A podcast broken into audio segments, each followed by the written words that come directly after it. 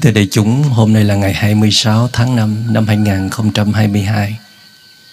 Chúng ta đang có mặt cùng nhau trong khóa thiền tập Sống trong tỉnh thức và trí tuệ. Hôm nay tôi xin được chia sẻ đến quý vị hai chất liệu vô cùng quan trọng trong thiền tập chuyển hóa Vipassana.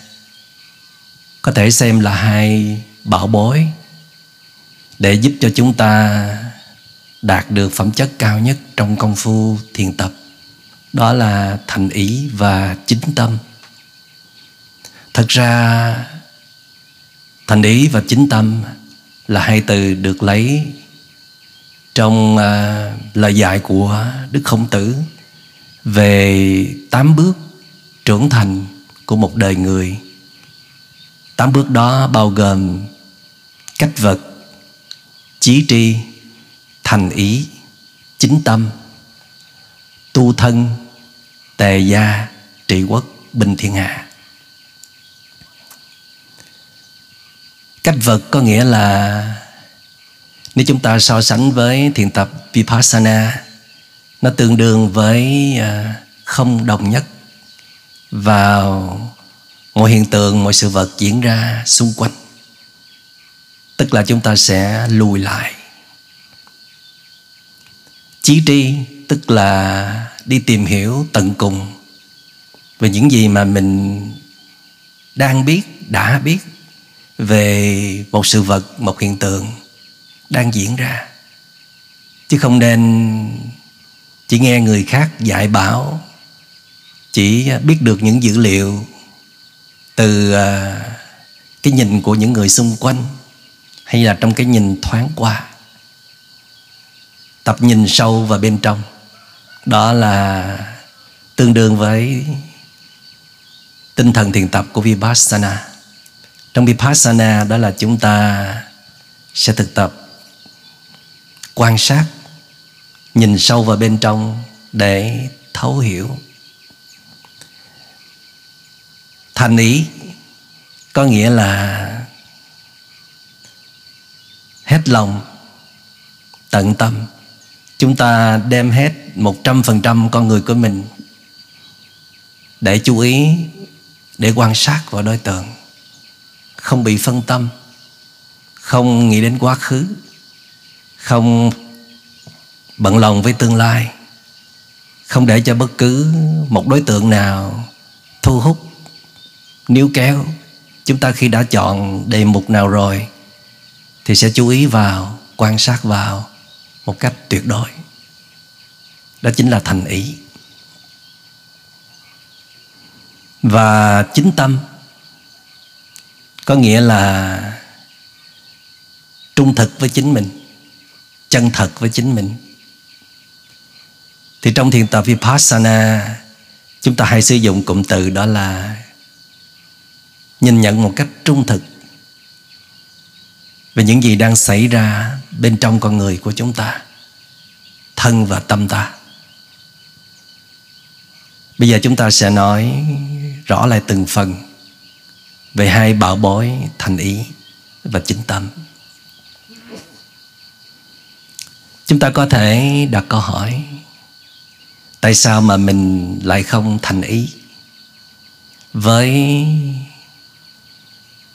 những công việc mà mình đang làm, hay là với những đối tượng mà chúng ta tiếp xúc?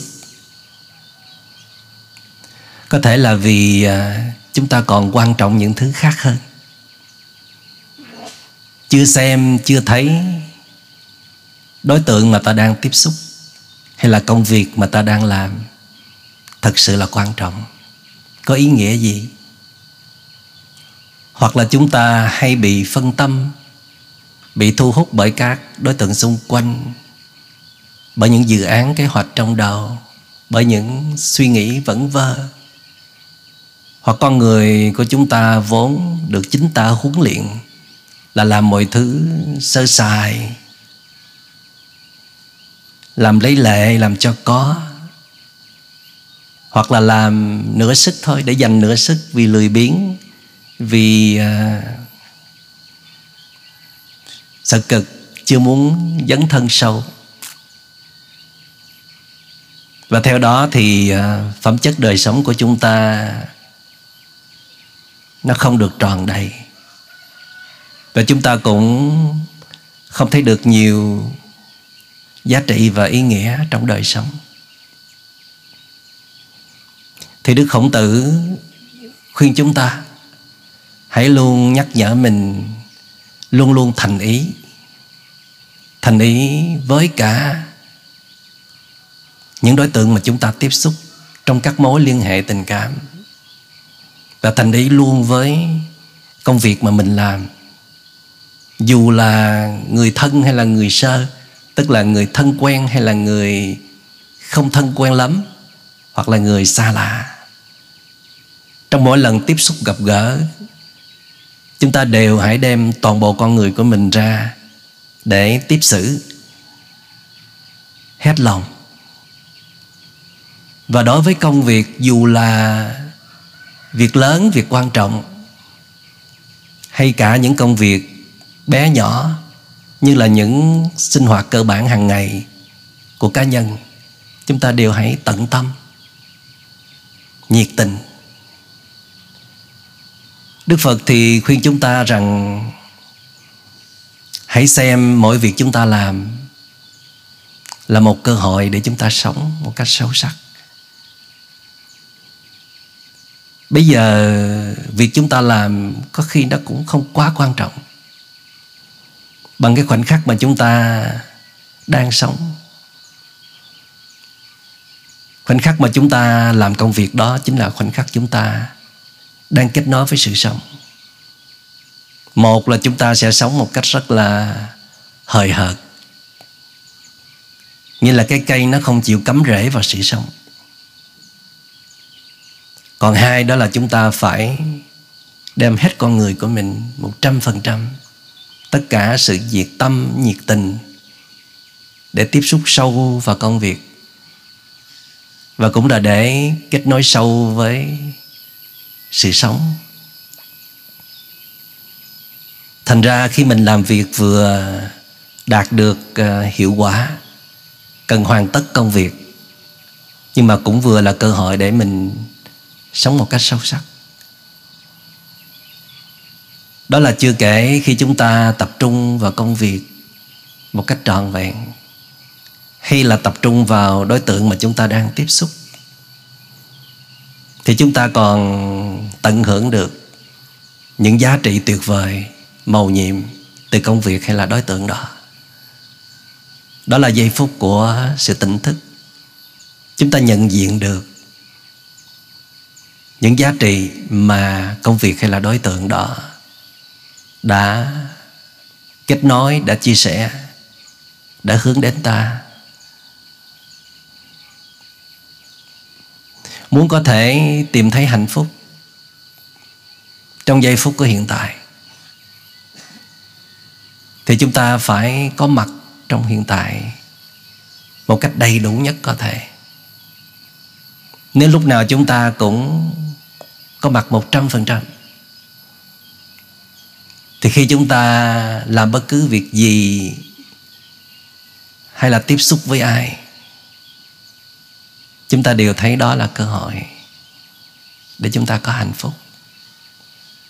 Như là Albert Einstein, nhà vật lý thiên tài của thế giới, đã từng nói rằng bạn chỉ có hai cách duy nhất để sống trong cuộc đời này thôi một là bạn xem không có gì là màu nhiệm cả. Hai là bạn xem tất cả mọi thứ đều là màu nhiệm. Vì bạn cần có một cái nhìn, một cái thái độ ứng xử, một cách bình đẳng. Xem các pháp đều không màu nhiệm hoặc là xem các pháp đều màu nhiệm. Một là xem các pháp không màu nhiệm hai là xem các pháp màu nhiệm. Bạn chọn cách nào? Dĩ nhiên màu nhiệm thì hạnh phúc hơn chứ. Nhưng mà tại sao à, Albert Einstein lại đưa ra mệnh đề không màu nhiệm? Vì nó cũng có lý do. Là vì à, có một tầng sâu hơn nữa là khi chúng ta xem mọi thứ đều là màu nhiệm á, thì chúng ta cũng có nguy cơ bị dính mắc vào trong đó, bị mắc kẹt vào trong đó, muốn chiếm hữu và bị ràng buộc mất hết tự do. Cho nên một là các bạn chọn cách là không có vướng kẹt vào bất cứ đối tượng nào cả. Xem nó không có giá trị gì cả. Xem nó không có màu nhiệm. Đó cũng là một cách hay. Nhưng mà cách này rất là khó có thể là cách thứ hai phù hợp với hầu hết trình độ của chúng ta hơn. Đó là xem tất cả đều là màu nhiệm. Cái này cũng khó nữa đó. Nhưng mà vẫn là dễ hơn so với cách thứ nhất. Trước tiên chúng ta phải xem tất cả mọi thứ đều là màu nhiệm đã. Rồi sau đó chúng ta sẽ đi thêm một bước nữa. Đó là tuy xem chúng là màu nhiệm, tuy chúng ta có tận hưởng nhưng mà làm sao để không vướng kẹt vào? Không dính mắc vào? Vì nên thiền tập Vipassana chỉ dẫn đầy đủ hơn. Thay vì à, Đức Khổng Tử thì chỉ khuyên chúng ta như thế. Còn làm thế nào để đạt được à, Thì à, truyền thống Phật giáo Vipassana chỉ rất là tận tường. Đó là khi chúng ta tiếp xúc với bất cứ đối tượng nào trong hiện tại. Bước đầu tiên đó là chúng ta phải nhận diện sự có mặt của chúng. Thứ hai đó là chúng ta chú ý hay là quan sát sâu để thấy từng chi tiết đường nét của đối tượng. Đối tượng đây là bao gồm công việc và cả con người. Và bước kế tiếp đó là chúng ta hãy quan sát thái độ của mình. Trong khi mình tiếp xúc với đối tượng mình có thái độ gì? Thích hay là không thích? Mình phải nhận biết. Đó chính là ba câu thần chú trong thiền tập mà chúng ta thường hay nhắc nhở nhau. Câu thần chú thứ nhất đó là ta đang tiếp xúc với đối tượng nào đây? Câu thần chú thứ hai đó là đối tượng này đang diễn ra như thế nào? Và câu thần chú thứ ba đó là thái độ mà ta đang tiếp xúc với đối tượng này như thế nào? Câu thứ ba rất là quan trọng. Để xem diễn biến tâm ý của chúng ta trong suốt quá trình chúng ta tiếp xúc với đối tượng. Thành ý thôi là vẫn chưa đủ đâu đó. Thành ý đôi khi là vô cùng mầu nhiệm, mang lại nhiều giá trị, nhưng mà cũng có nguy cơ là sẽ đưa tới khổ đau vì chúng ta dành quá nhiều năng lượng cho một đối tượng nào đó. Dư thừa. Vì chúng ta ưa thích đó. Vì chúng ta đam mê. Cho nên chúng ta sẽ bị cuốn sâu vào trong đối tượng đó. Cho nên Albert Einstein thật là có lý khi mà nói rằng cái gì cũng phải là màu nhiệm nha. Chứ không phải chỉ có một, hai cái màu nhiệm mà không phải chỉ có một hai thứ là bạn quá ưa thích hợp với sở thích của bạn, đam mê của bạn.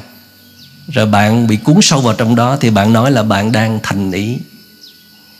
Cái đó là thành ý nhưng mà cộng với một thái độ sai lầm. Trong thiền tập vipassana thì phân tích rộng rãi hơn. Đó là bạn phải thành ý với mọi đối tượng. Nhưng mà một ngày mình tiếp xúc với bao nhiêu đối tượng nè quá nhiều đối tượng.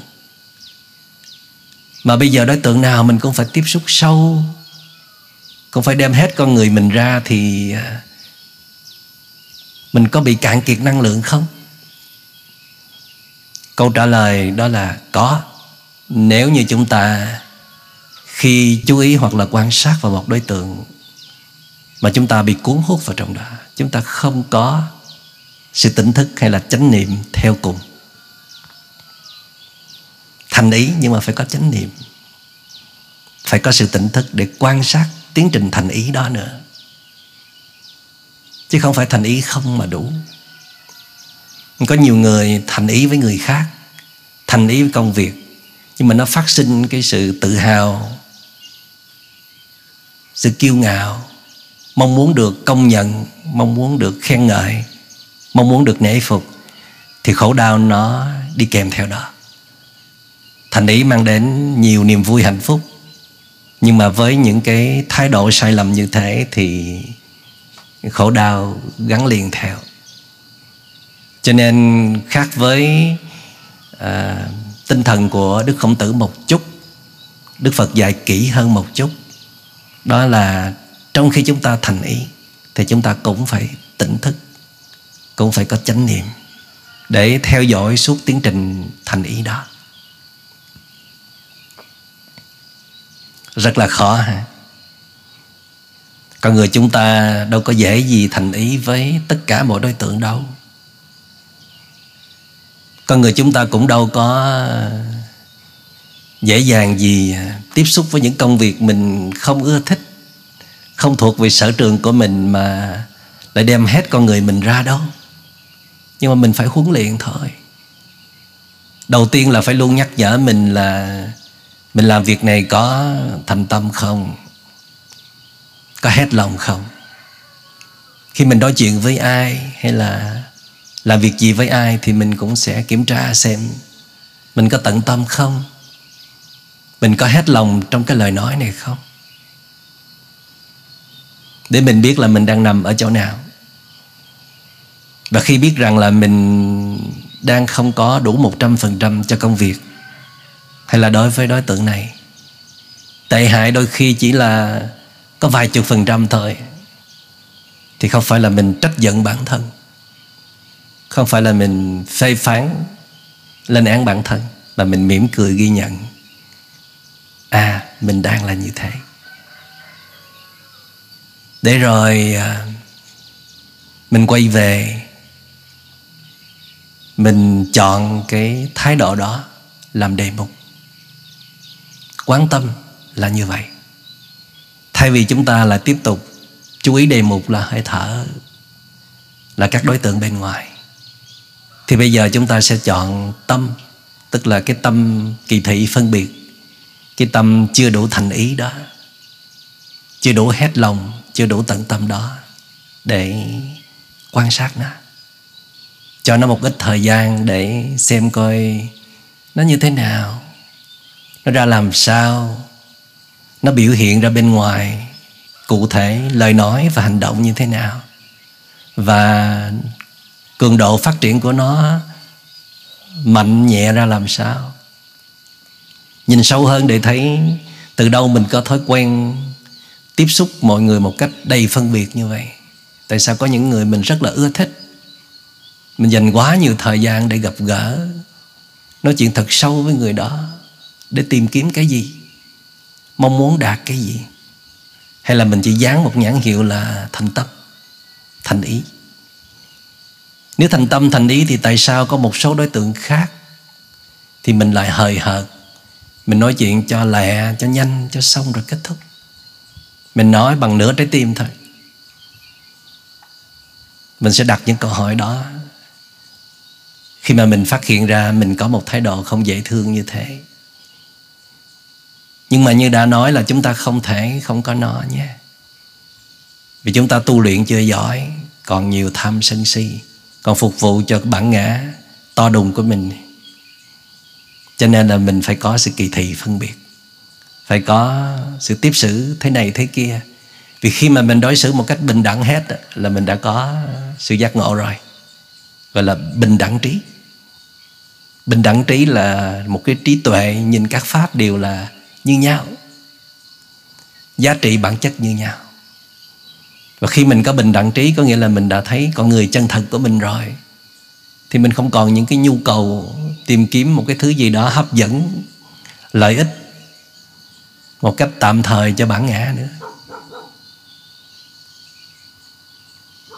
Và Albert Einstein thật là tuyệt vời khi mà đề nghị chúng ta hãy cố gắng đi để mà xem các pháp, một là không có gì là màu nhiệm cả hay là cái gì cũng là màu nhiệm. Nhưng mà Albert Einstein cũng chỉ khuyên vậy thôi, chứ cũng chưa chỉ ra những cái phương thức cặn kẽ như là Đức Phật. Là khi bạn nhìn thấy bạn đang thành ý một cách rất là hết lòng, trên cả một trăm phần trăm, hình như là có chút cuồng nhiệt ấy, thì bạn cũng nên cẩn thận. đừng đánh giá thấp chuyện này ha. Nó cũng có thể là một bước trượt. Tiếp theo đó là một sự vướng mắc. Một cái sự bị nhấn chìm, đánh mất chính mình. Trong cái được gọi là thành ý đó. Cũng phải xem đó là một đề mục để quan sát. Và khi mà mình thấy mình không thành ý, không hết lòng, hờ hững, hời hợt, làm cho có lấy lệ, thì mình cũng nên xem đó là một đề mục vô cùng quan trọng, là một cơ hội để mình vượt qua giới hạn tầm thường của mình, để hướng tới sự phi thường. Chúng ta chưa phải là một bậc phi thường đích thực, chưa phải là một bậc thánh, nhưng mà chúng ta đang tập tành bước trên con đường tỉnh thức, nhận ra sự bất ổn của mình, nhận ra sự đối xử phân biệt phạm tục của mình đó là ngấp nghé chạm vào thế giới của sự phi thường rồi. Và hành trình để vượt thoát nó, vượt thoát ra khỏi sự giới hạn đó, thì phải cần sự tinh tấn trong công phu tu luyện thôi. Không sao. Chỉ cần chúng ta nỗ lực tinh tấn, luôn luôn có tỉnh thức, luôn luôn có chánh niệm theo cùng, thì phiền não cỡ nào chúng ta cũng có thể xuyên thủng qua hết khi mà mình phát hiện mình không thành ý, thì sự thành ý nó trở về một cách rất là màu nhiệm. Giữa thành ý và không thành ý, cách nhau trong đường tơ sa tóc con người mình có sẵn sự thành ý và tận tâm. Không cần phải gọi, gào thét. Không cần phải vận hết công lực thì mới đưa được cái sự thành ý trở về. Chỉ cần mình có mặt. Một cách trọn vẹn để nhận diện giá trị màu nhiệm mà mình đang tiếp xúc. Khi tâm mình tỉnh ra, không còn mắc kẹt trong quá khứ và tương lai, thậm chí là không còn mắc kẹt trong những định kiến hay là thành kiến về đối tượng mà mình đang tiếp xúc, dù là con người hay là công việc, đã từng cho rằng nó không quan trọng, nó không mạo nhiệm. Nhưng mà nhờ sự tỉnh thức, nhờ chánh niệm mà mình bắt đầu thấy cái gì nó cũng là hay ho, là giá trị. Nó không bổ bề dọc thì nó cũng bổ bề ngang. Nó phải có lý do gì đó nó có mặt trong cuộc đời này. Và nó nuôi dưỡng mình ở một cái trạng thái nào đó. Luôn luôn có sự kết nối giữa các cá thể trong cùng một bản thể. Và khi mình thấy được giá trị của nó, rồi lại cộng thêm mình ý thức được rằng như lời Đức Phật dạy, đó là xem mỗi cái giây phút mà mình tiếp xúc hay là làm việc là một cơ hội để mình sống sâu sắc. Thì cứ nghĩ là mình đang sống thôi. Mình muốn sống một cách sâu sắc và chân thành. Thì tất cả những gì mình làm ra, tạo ra, kể cả một buổi chuyện trò, một cơ hội để mình ứng xử làm việc với ai đó đều là tác phẩm của mình cả. Và tác phẩm của mình à, là do chính mình làm ra đó. Nó là của mình đó. Nó mang chữ ký của mình đó. Thì mình làm sao để nó tương xứng với con người mà mình cho là đầy giá trị?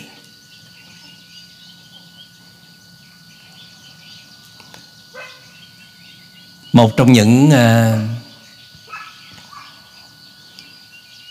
điều mà tôi luôn à, nhắc nhở bản thân mình.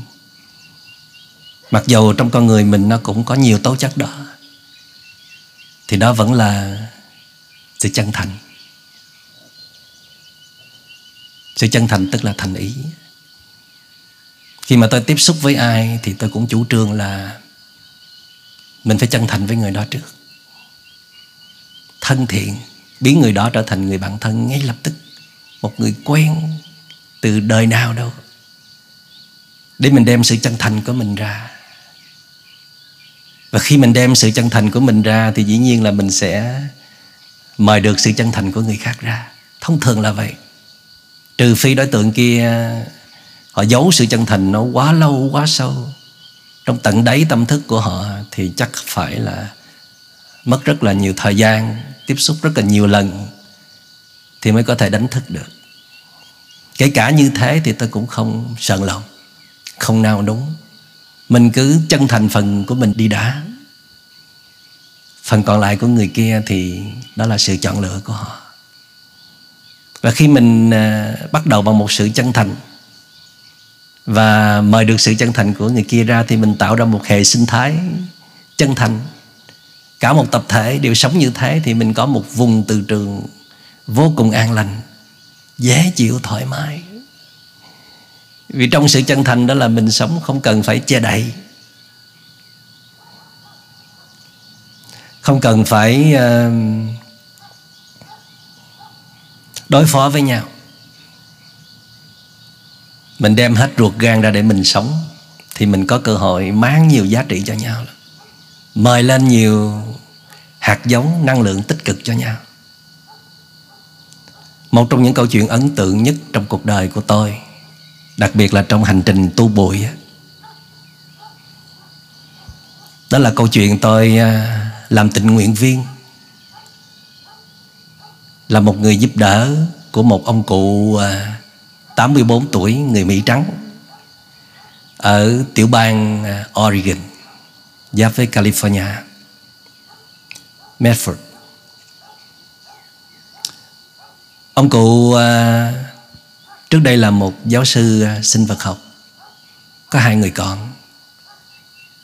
Đứa con gái thì ở phía bắc của Oregon Tức là Portland. Và đứa con trai thì ở một tiểu bang khác.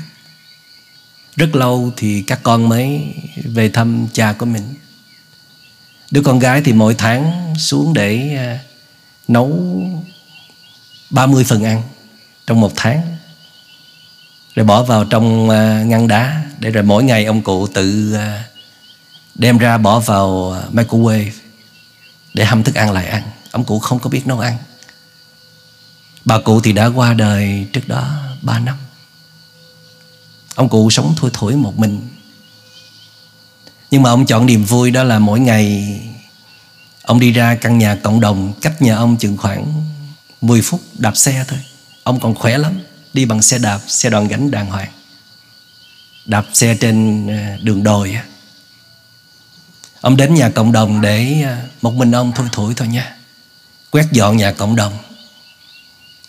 Và dọn dẹp những tàn cây khô ngã đổ xuống.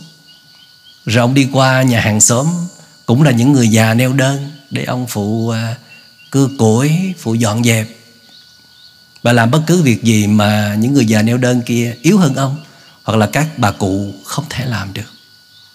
Nhìn cảnh đó rất là cảm động.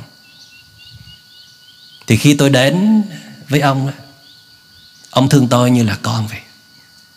Và tôi cũng thương ông như là cha mẹ của mình. Hai bên đối xử với nhau rất là chân thành, rất là hết lòng, rất là yêu quý nhau. Tôi nhớ là mỗi buổi sáng sớm chừng khoảng 3 giờ, Khi tôi dậy ngồi thiền Thì nghe ở ở dưới gác Ông mà lúi húi làm cái gì ở dưới đó. Và tôi nhẹ nhàng đi xuống cầu thang Để quan sát Thì thấy ông cụ đi vào trong phòng của bà cụ. Phòng bà cụ thì à, vẫn còn để yên nguyên như là Lúc bà cụ còn sống vậy. Tất cả mọi thứ vẫn còn nguyên vẹn đó, như là có người đang ở trong đó. Để ông đốt lò sưởi bằng củi. Ông làm như là bà vẫn còn ở đó.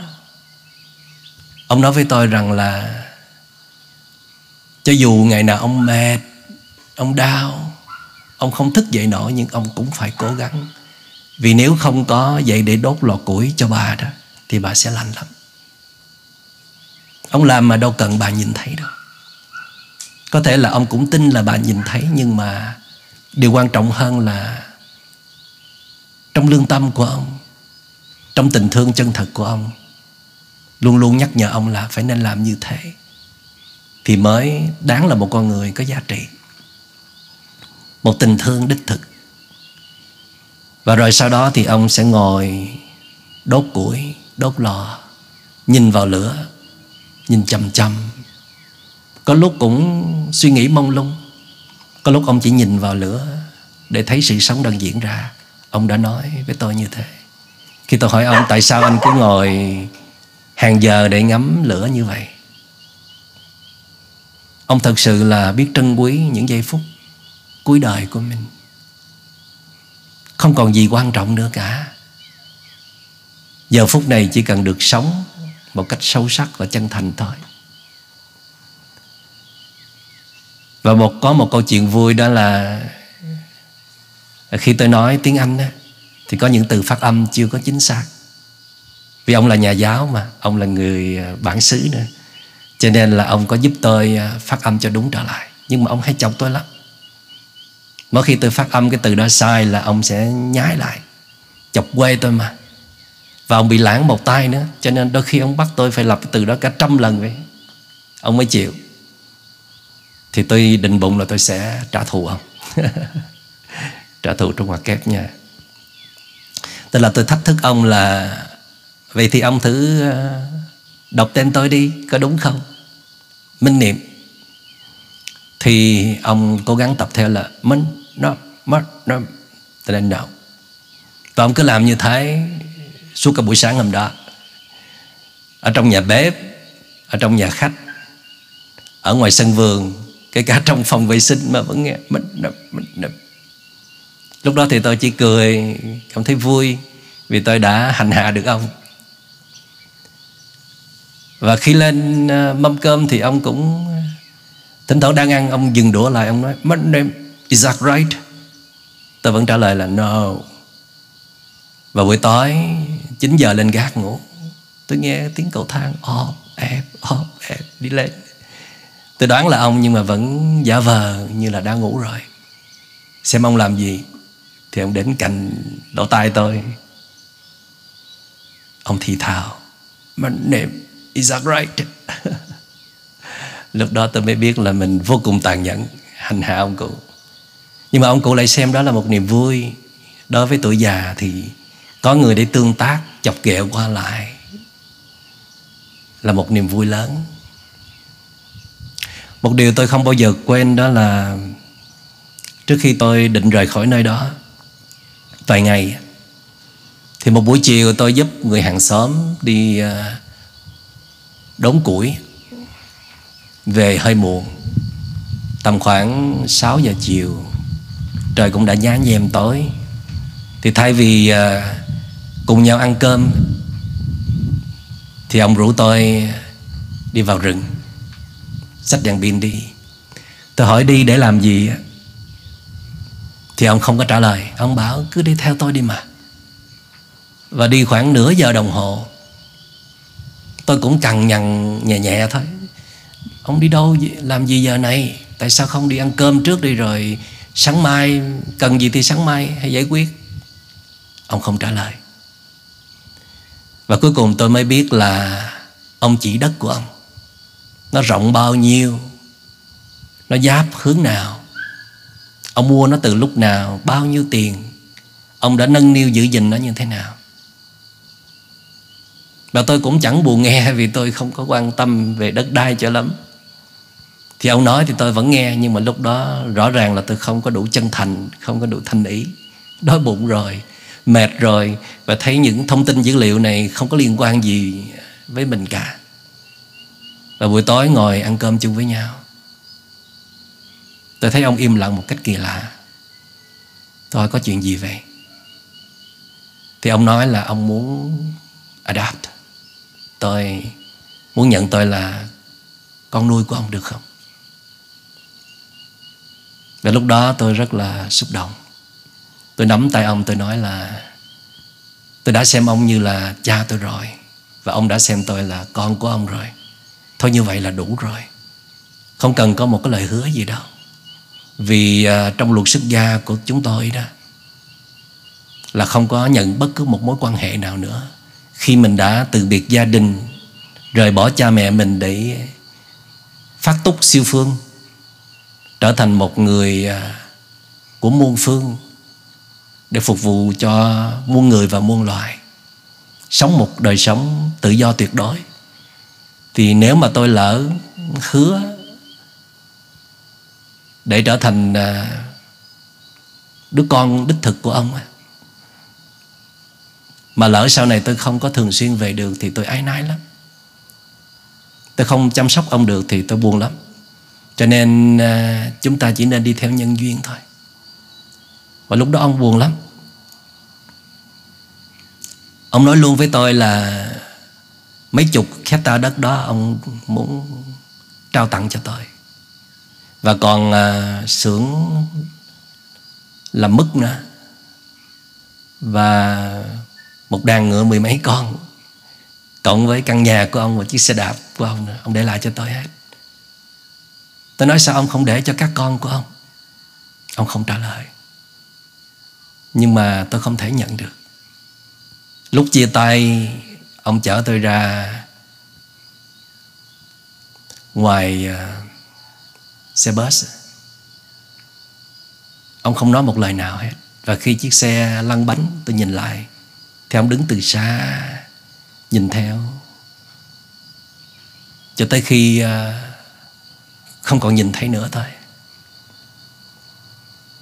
Và một năm sau đó, tôi có trở lại với ông thêm một lần nữa, ở thêm một tháng rồi tôi về Việt Nam Ba năm sau tôi có quay lại Cùng với một bạn tình nguyện viên Lái xe đưa tôi đến thăm ông Và khi tôi đến, Tôi vẫn thấy căn nhà vẫn còn nguyên vẹn đó Cái cửa phía sau bếp vẫn mở đó Và tôi lao vào, tôi gọi tên Mr. Ord Tức là ông tên Ogden Tôi hay gọi là Mr. Ord Nhưng mà không nghe tiếng trả lời Tôi vào trong phòng khách thì à, Thấy khá lạ là vì có rất nhiều bản vẽ kiến trúc Nằm la liệt ở trên bàn dưới đất. Tôi nghĩ là ông muốn sửa sang lại căn nhà này. Thế là tôi chạy ra ngoài vườn. Rất là xúc động vì thấy ông đang ngồi nhổ cỏ xa xa. Tôi lao đến định ôm lấy ông, Gây sự ngạc nhiên cho ông. Thì à, cái người đó không phải là ông. Người đó đứng lên, quay lại, Bảo rằng đó là cháu trai của ông, Đã về đây tiếp quản căn nhà này. Và ông đã mất, Và ngày hôm nay Là đúng một năm ông đã mất. Tôi như là muốn chôn chân ở đó, Vô cùng bùi ngùi Nhớ lại những ngày tháng, Những kỷ niệm rất là đẹp với ông. Và có những giây phút mình đã Thiếu sự thành ý Và chân thành với ông. Mời quý vị nghe một tiếng chuông Thả lỏng, thư giãn Và trở về với hơi thở của mình.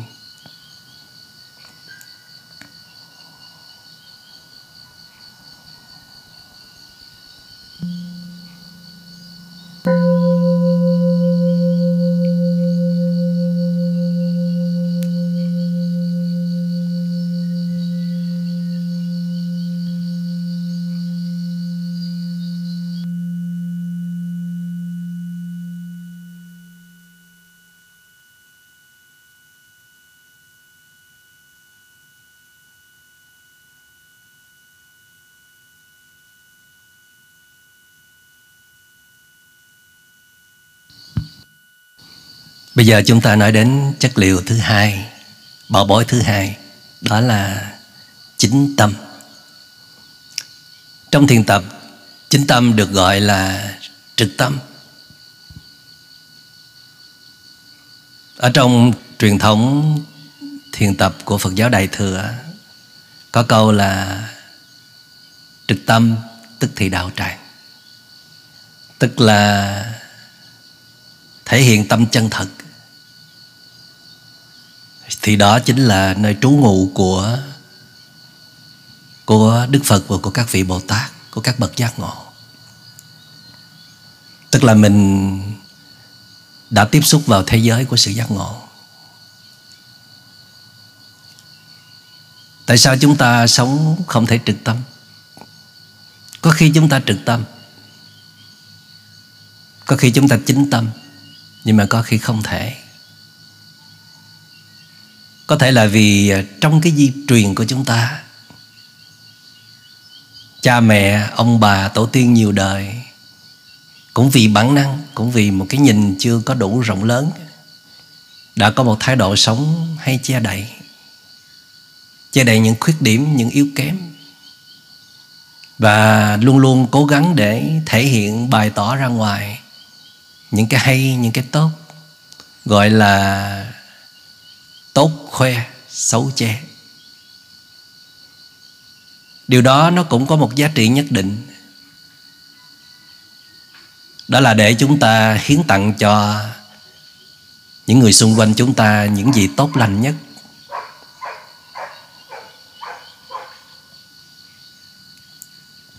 Nhưng mà nó có một cái nguy hiểm, đó là, nó làm cho chúng ta lúc nào cũng phải gồng mình lên để cố gắng trình diễn, cố gắng ứng phó rằng là mình lúc nào cũng tốt như thế.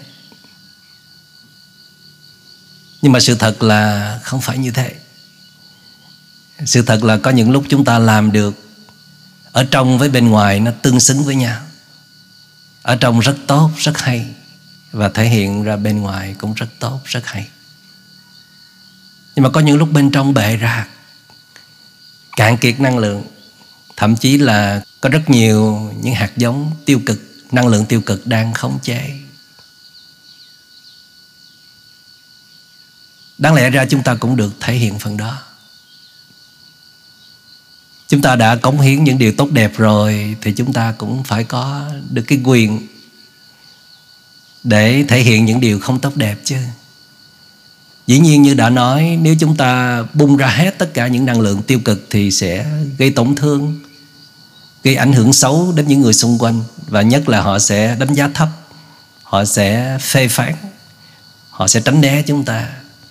Nhưng ít ra đối với những người thân yêu, những người hưởng rất nhiều giá trị của mình, thì mình phải được cái quyền để mà thể hiện ra ngoài những khó khăn, yếu kém để cần có một sự giúp đỡ. Nếu những người thương yêu của chúng ta là những người thương yêu chúng ta đích thực, họ có hiểu biết đó thì chắc chắn là họ sẽ giúp đỡ chúng ta.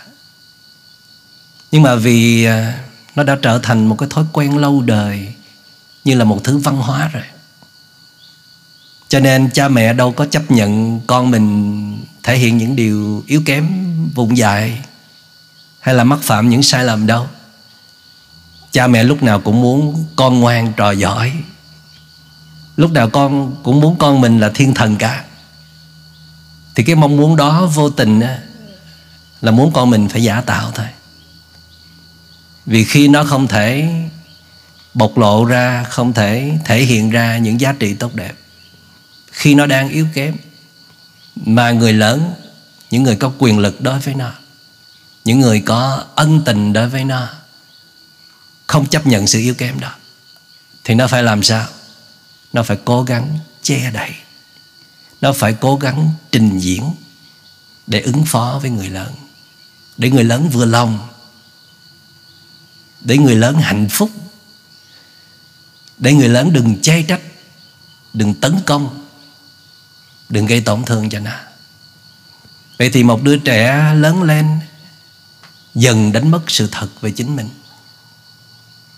Dần đánh mất sự thật để thể hiện ra bên ngoài. Mọi người nhìn vào rất là khó nhìn thấy sự thật của đứa bé này. Vì nó có tài giấu rất giỏi, che đậy rất giỏi, trình diễn rất giỏi. Và nguy hiểm hơn là đứa bé đó, nó không biết nó đang trình diễn. Nó không biết nó đang che đậy nó không biết sự thật là đâu cả. Nó tưởng cái giả tạo đó, cái trình diễn đó, cái ứng phó đó là sự thật, là con người của nó. Đó là điều vô cùng nguy hiểm. Một người giả tạo hay là đối xử chưa chân thật đối với người khác là còn có thể chấp nhận được. Vì họ vẫn còn cơ hội để thay đổi. Nhưng mà một khi họ thiếu sự chân thật với chính họ. Họ trình diễn luôn với chính họ. Họ lúc nào cũng trang điểm, tha son trét phấn, phủ nhận tình trạng của họ, che đậy tình trạng của họ, để họ nhìn về chính họ một cách tốt lành nhất, an ổn nhất, tự tin nhất có thể, dù chỉ là giả tạo thì muôn đời sẽ không bao giờ thay đổi được. Khi mình giả tạo với ai, thiếu thành thật với ai, mà mình ý thức điều đó, vì tình trạng buộc mình phải như thế, vì mình yếu hèn trong giây phút này thì mình đành phải diễn như thế, che đậy như thế. Nhưng mà mình hứa với lòng là sau này nếu mình mạnh mẽ hơn, nếu mình tự tin hơn, mình không có gì phải sợ hãi hết thì mình sẽ sống một cách chân thật nhất. Tức là khi mình trình diễn đối phó, thì mình phải có sự nhận biết. Và khi mình có ý thức điều đó thì mình vẫn còn cơ hội để thay đổi. Và điều quan trọng hơn là khi mình thiếu thành thật với chính mình mình đang giả dối với chính mình, mà mình cũng nhận biết luôn thì vẫn còn may mắn lắm. Vì vẫn còn cơ hội để nhả ra, để trả mình về với sự thật. Cho nên à, tự nhắc nhở mình à, chính tâm thôi thì cũng chưa đủ. Mà phải có sự tỉnh thức và chánh niệm theo cùng. Để nhận biết là trong giây phút này, mình đang đối xử với những người xung quanh, có thật như là bên trong mình nghĩ không? Có thật như là tâm trạng bên trong mình đang là không? Dĩ nhiên là bên trong đang không ổn, đang có nhiều chất độc thì mình không nên thể hiện tất cả những thứ đó ra ngoài. Rất là nguy hiểm cho người và cho mình. Nhưng mà mình phải ý thức rằng là đây chưa phải là thật. Cái nụ cười này nó không có thật lắm đâu. Cái sự vui vẻ, hài hước này nó không có thật lắm đâu. Cái sự nhún nhường, lễ độ này nó không có thật đâu nó đang trình diễn đó. Nhưng mà không có sự chọn lựa nào khác. Tại sao không có sự chọn lựa nào khác? Vì mình đang yếu đuối và sợ hãi. Tên gọi nó là thế. Bởi vì một người mạnh mẽ, tự tin vào nhiều giá trị đích thực của mình thì không có gì phải sợ. Dù người đó có đánh giá như thế nào, dù người đó có tránh né bỏ chạy mình, thì mình vẫn không sợ vì mình tin vào sự thật. Sự thật là sự thật. Sự thật là chân lý. Luôn luôn tồn tại vĩnh viễn trong cuộc đời này. Cho nên mình bám vào sự thật để mà nhả bớt, buông bỏ bớt những màn trình diễn. Những màn ứng phó không còn cần thiết nữa. Dĩ nhiên là trong nhất thời, chúng ta chưa có đủ mạnh mẽ, chưa nhiều nội lực chúng ta vẫn còn nhiều nỗi sợ.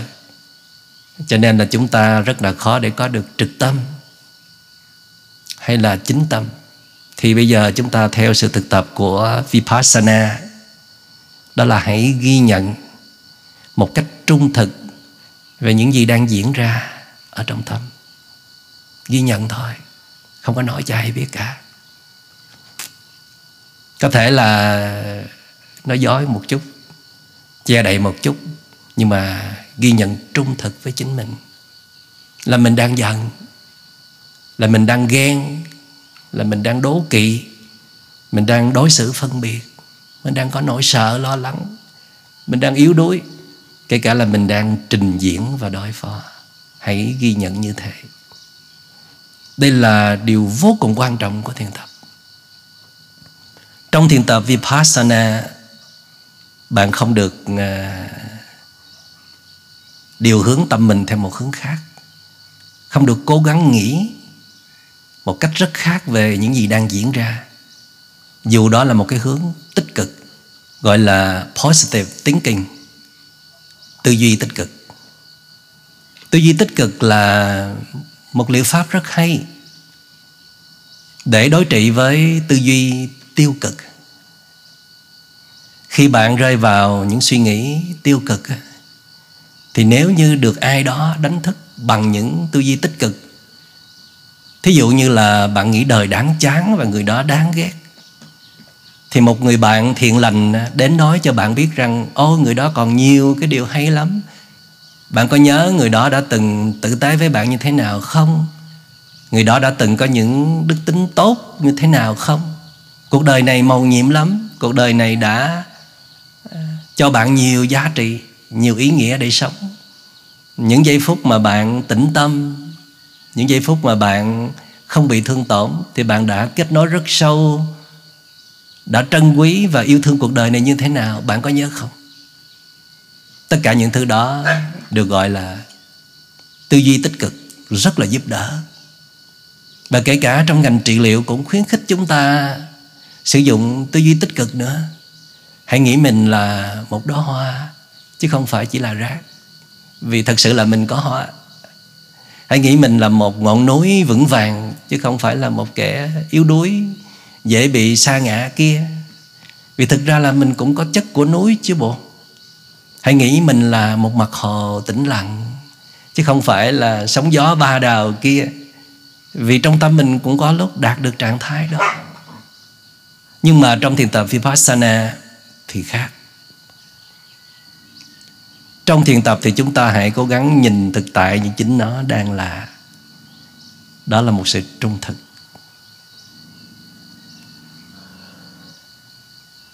Trong phút giây hiện tại này thì à, mình đang không ổn. Thì hãy ghi nhận là mình đang không ổn, chứ đừng tưởng tượng là mình ổn.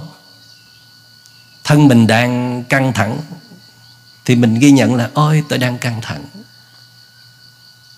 Chứ đừng cố gắng nghĩ là mình đang thư giãn. Mình dùng sự thư giãn để áp đặt lên, đó là phương pháp sai. Nhưng mà điều kỳ diệu là khi mà mình, ý thức mình đang căng thẳng mình quay về, mình chú ý vào sự căng thẳng đó. Thôi nè, mấy đứa. Thôi thôi.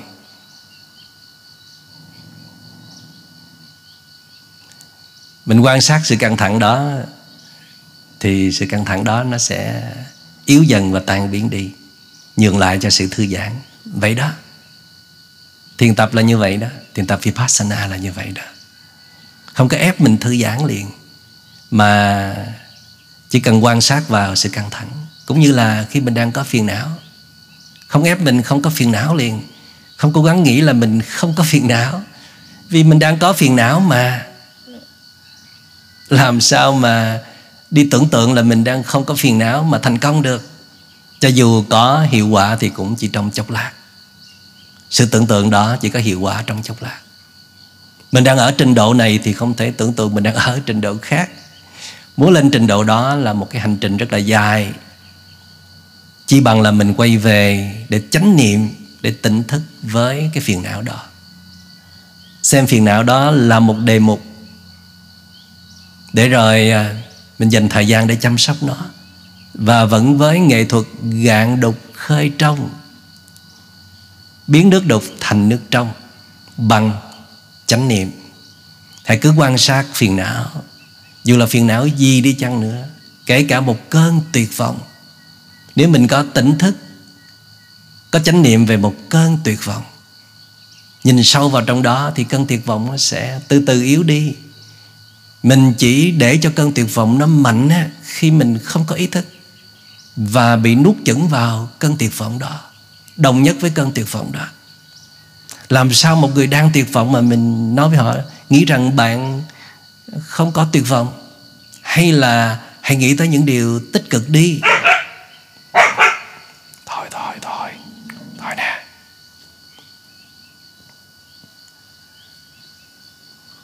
mà thay vào đó, hãy nên à, lấy nỗi tuyệt vọng thành một đề mục để quan sát.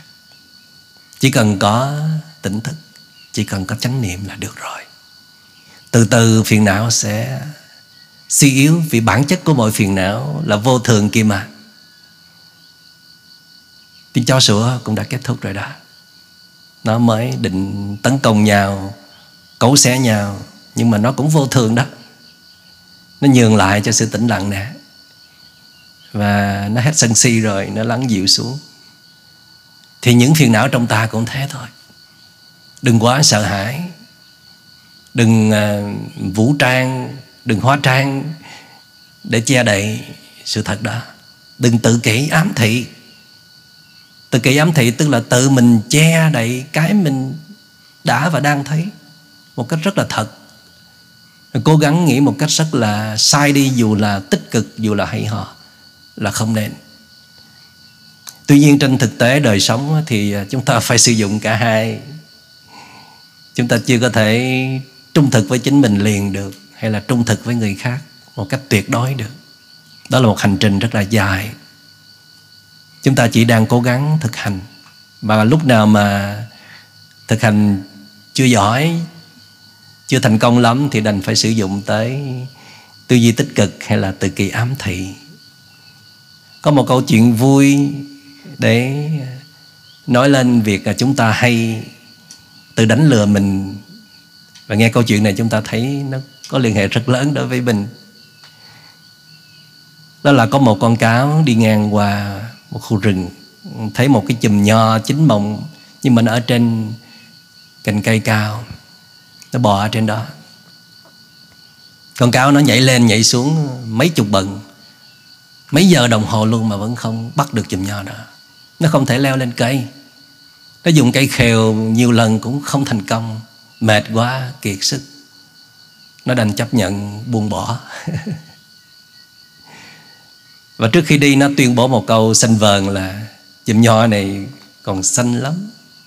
Nói như vậy thì nó mới bỏ đi được còn nếu suy nghĩ là chùm nho này còn ngon lắm, chín mộng rồi, thì đã tiếc biết bao nhiêu mà nói. Chúng ta cũng có những màn ờ, trình diễn hấp dẫn như vậy. Tự vẽ vời ra, tự lên kịch bản, tự trình diễn.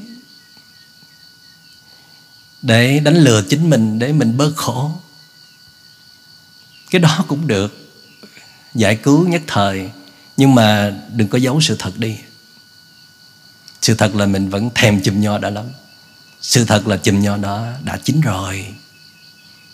Tập đối diện và vượt qua thay vì tránh né ngụy trang. Để rồi mỗi ngày chúng ta tiến gần về chân lý, tiến gần về sự thật.